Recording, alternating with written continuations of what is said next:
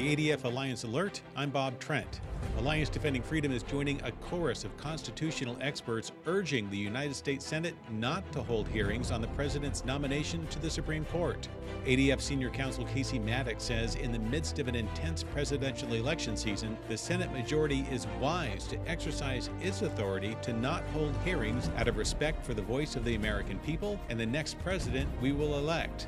He adds that according to the U.S. Constitution, the Senate and the President share the responsibility in deciding who will sit on the Supreme Court.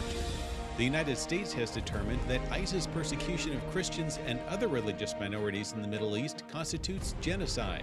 In yesterday's announcement, Secretary of State John Kerry said that Islamic State fighters executed Christians solely for their faith and also forced Christian women and girls into slavery. ADF International contributed to a report released last week detailing crimes committed against Christians in Iraq and Syria and called for the acts to be designated as genocide. A Tennessee bill protecting student privacy, including that of children traumatized by sexual abuse, is one step closer to becoming law. A House of Representatives Education Subcommittee approved the bill that would protect the physical privacy of students in public school restrooms.